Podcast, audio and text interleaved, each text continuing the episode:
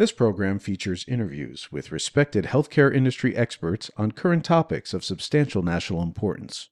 Your host for the program is David Introcaso, a DC based healthcare policy analyst and researcher. We invite you to comment on the program by visiting thehealthcarepolicypodcast.com. Now, here's David. Welcome to the Healthcare Policy Podcast. I'm the host again, David Introcaso. During this podcast, we'll review Affordable Care Act enrollment. With me to discuss the topic is the National Association of Insurance Commissioners, Brian Webb. Welcome, Brian. Thank you for your time. Thank you. For context, allow me just to note according to the Agency for Healthcare Research and Quality in 2012, 46% of adults aged 19 to 64, or 84 million, did not have insurance for the full year or were underinsured or underprotected from high out of pocket costs. Two of five adults, or 75 million, reported they had problems paying their medical bills or paying off a medical debt. More than two of five, or 80 million, reported cost related problems getting needed health care. With that, as brief introduction relative to the value or importance of healthcare insurance, uh, let's begin. Brian, my first question, sort of the obvious one. Could you briefly describe the work of the NAIC? Yeah, the National Association of Insurance Commissioners is actually uh, founded late 1800s uh, for the purpose of bringing together state insurance regulators because it was realized while insurance is regulated at the state level, a lot of it crosses state lines to try to bring some continuity in how it's overseen by companies and by regulators. So, what we do is we have all 50 states, District Columbia, and five U.S. territories uh, they're all members, and they come together for the purpose of developing model regulations, model laws. Uh, we come together to help each other with solvency. Uh, we also do accreditation of state processes to make sure there's a constant standard of vigilant oversight of health insurance, P&C companies, life insurance, all the different insurance companies. So when it comes to like the Affordable Care Act, our job, some of it was outlined in the law, things we needed to do, but it was really bringing together the regulators as well as all the stakeholders, developing various models, rules, regulations, helping the federal government understand how states regulate insurance, and really kind of being that conduit between the states and the federal government and between states and states and states with their legislators and trying to make sure everybody understands kind of how insurance works. Okay, very good, very helpful. So let's go to the ACA enrollment period, which just concluded this past March 31st. So, most generally, how many people enrolled during the first ACA open enrollment period, and what do we know about these enrollees?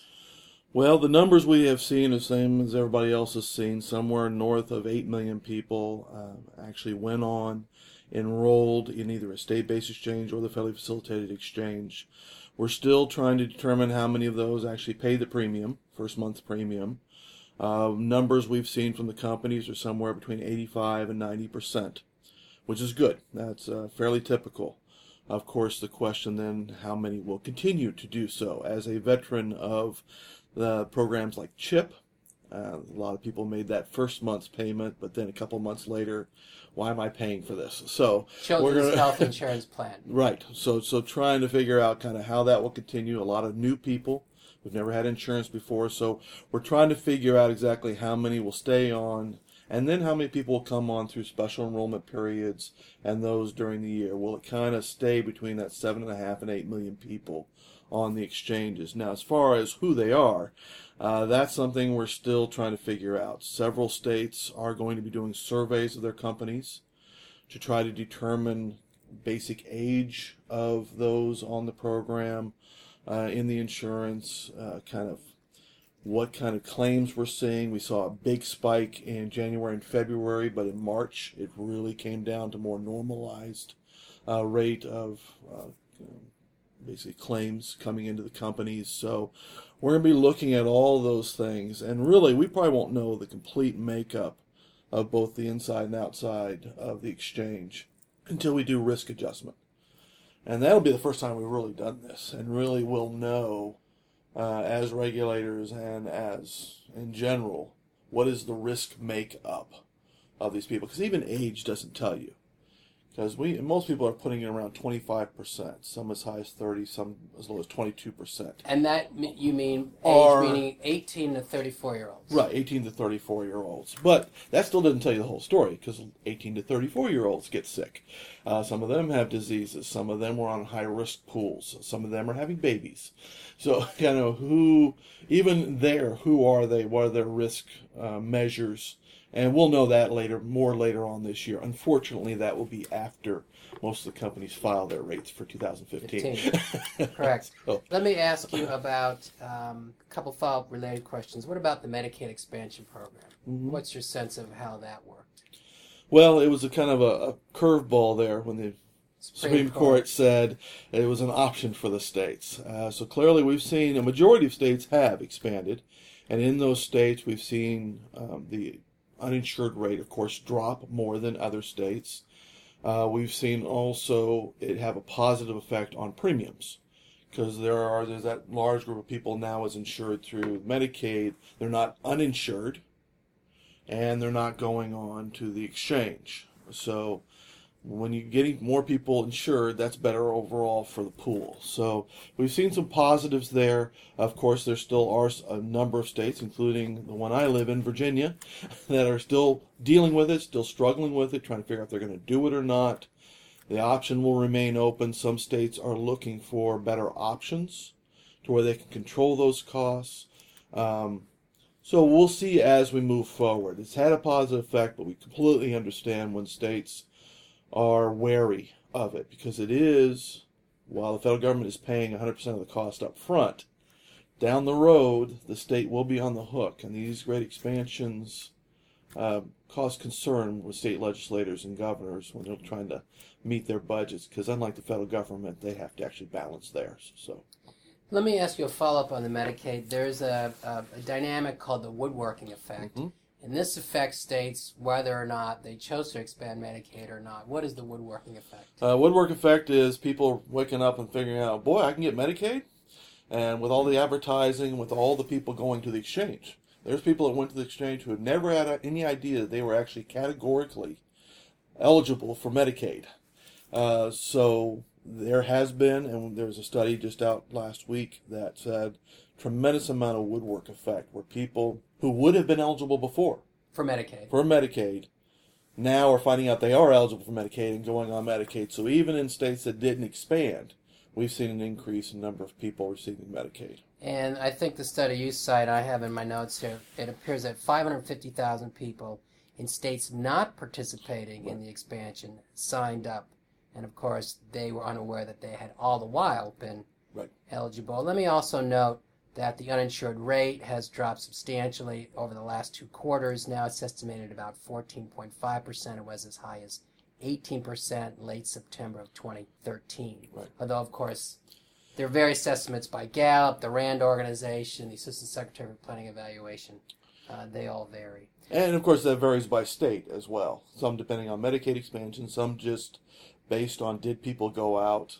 Uh, demographics, we're still having a hard time getting certain demographic groups to come and sign up. And again, I worked for the governor of California when we did the Children's Health Insurance Program.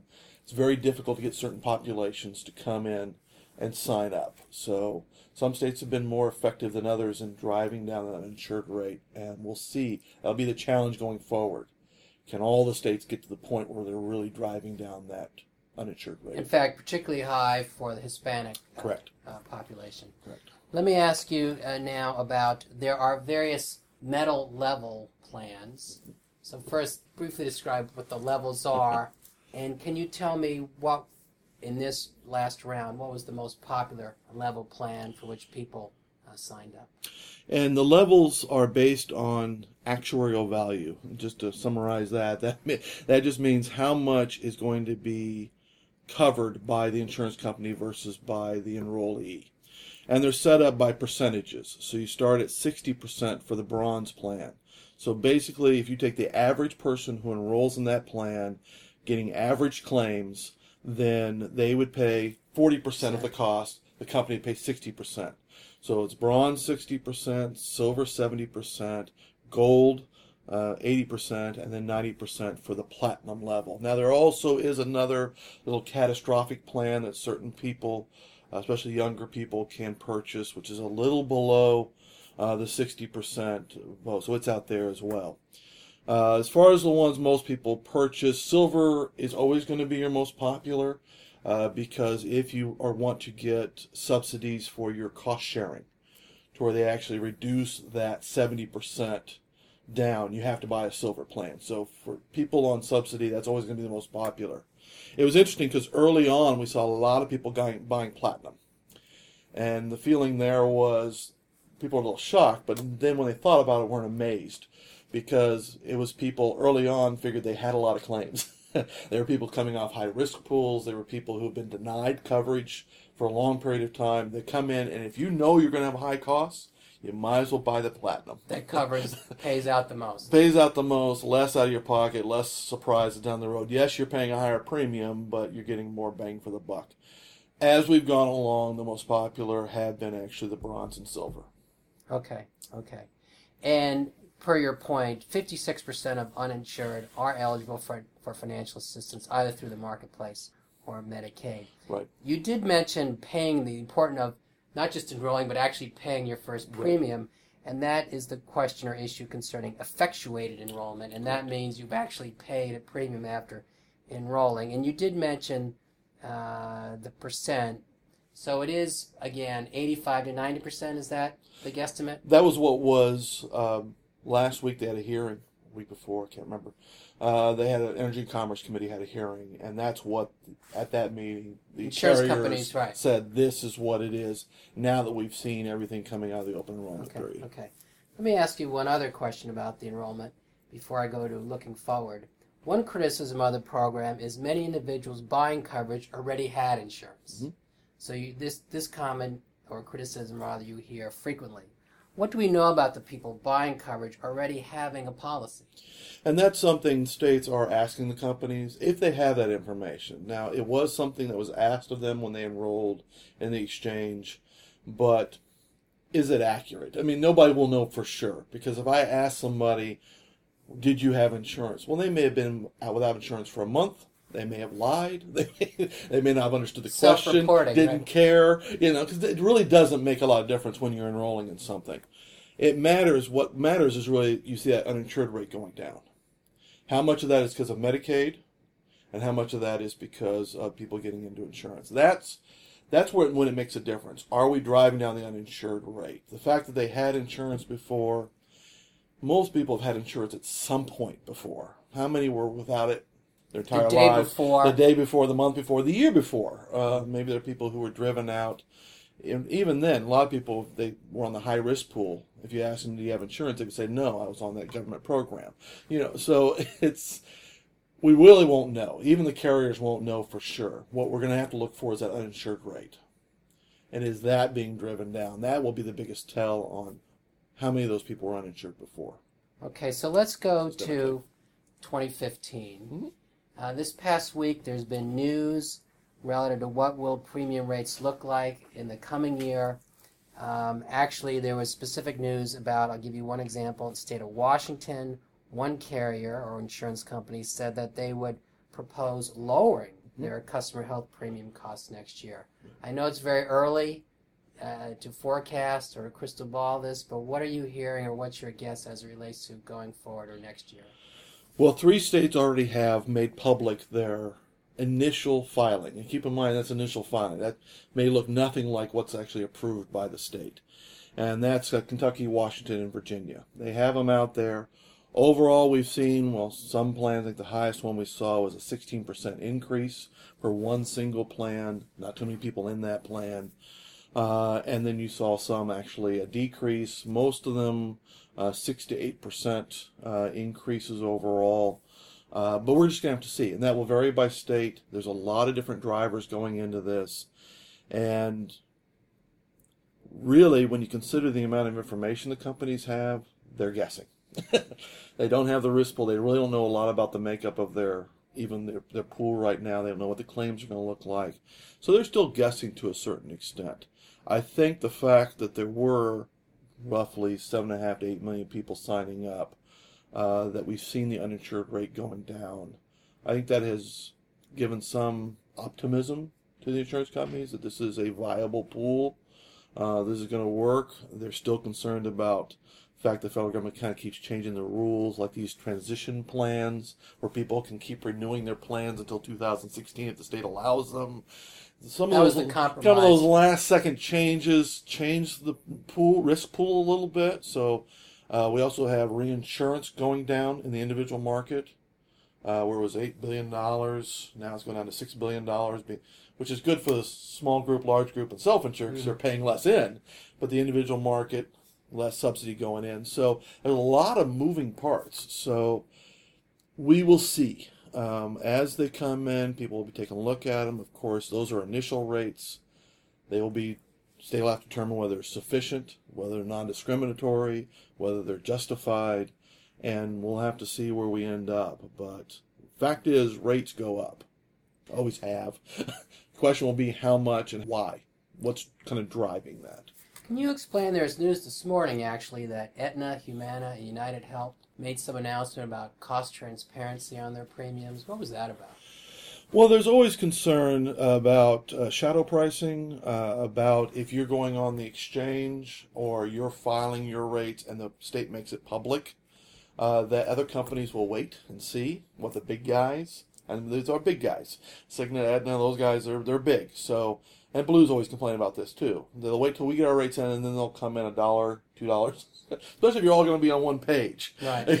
just come in a little lower. And so they're always concerned about that. When does it when is it made public? Also they're always concerned about proprietary information such as how they calculated those rates what basis. They use these very intricate actuarial charts and a lot of those charts are proprietary how they accomplish that so so everybody wants transparency but the companies are concerned about it and and and regulators are too uh, in fact, many regulators have said we're not going to make it public until they're final.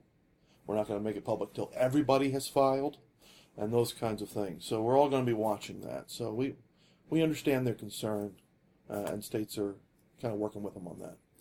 Um, I'm debating in my mind at the moment, asking one of two final questions. One is you mentioned about going into 2015, the companies or carriers are basically guessing their rates because they don't have sufficient information from the 2014 enrollment. Right. So that begs this issue of risk corridors. Mhm. But that's a very weedy question. Okay. So let me ask you this question instead.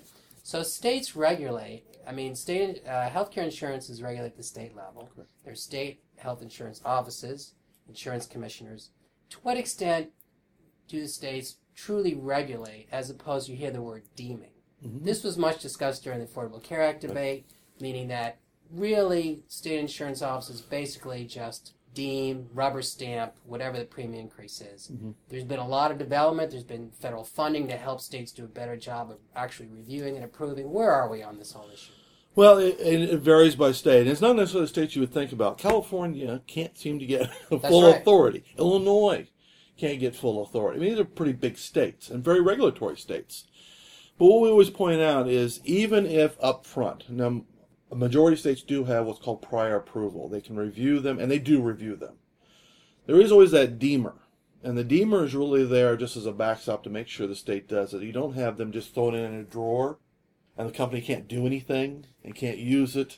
So over time, to avoid that and kind of push the states to do it, you have these deemer clauses, basically giving the state 45 days or 60 days to do it. And if they do nothing, they stick it in a drawer and don't do anything about it, then it's deemed approved. Right. But even in that case, even if it's a file and use, or it's a use and file for informational purposes only, no matter what, every state still does require that all rates be justified, sufficient, and non-discriminatory. So even like Wisconsin's a good example of this, where they pretty much allow the rates to go as filed, but then they do an extensive audit on the back end. And if they do find that they are insufficient, they will tell the company to raise them. If they say that they're unjustified, they're too high and excessive, they will require them to pay a rebate. So they find they're discriminatory, they will they will go in. So and every state, states of Alabama, Missouri, they all have that ability to go back and make sure they're complying with the law. So even if it is, and there's only a handful of states nowadays that have kind of the use and file, not really look at it, um, and the federal government's looking at it, not a lot they can do either. They rubber stamp whatever it is too. Um, but there is always that ability to go back and regulate. And so if there is somebody who's out there, you know, lowballing everybody, and that's affecting their solvency, they will take action. If somebody's extremely high, uh, they will look at it, and if it's not justified, and all of them, even in follow use, you have to have an actuary sign off on it. And their their job is on the line, their certification is on the line. So even then, a lot of checks and balances to make sure everybody's kind of in line with what's really happening out there. But in some, clearly the trend is towards more careful oversight. Yes, absolutely, and um, and and even making it more public. I mean, you have like Maryland that makes them just very public, public hearings and things like that. So that's been kind of the trend, uh, trying to move that direction. But sometimes that gets everybody in trouble. So we have what's happening in Washington. So. so lastly, going forward, we have just a minute left. Uh-huh. You're optimistic for 2015 and going forward? Well, it's got to be better, right? I mean, we're more optimistic that the upfront, the exchange will work better. People get better information. People will be more used to it. Um, this will be a lot of confusion, though. Uh, so we're optimistic it'll run smoother. Uh, we're still very, very concerned about what the pool will look like, um, about last second delays and changes. You know, we're still hesitant about those things. It just hasn't been fully implemented yet. We really haven't kind of done the whole thing yet. So that's what we'll be looking for in 2015. Okay, Brian, with that, we're at our uh, boundary here, so I'll say thank you again. Sure. You have just heard another edition of the Healthcare Policy Podcast hosted by David Introcaso. To comment on this program or others, to see information about upcoming interviews, to suggest a program topic, or to hear an archive program, please visit our website, thehealthcarepolicypodcast.com. Thank you for listening, and please listen again soon.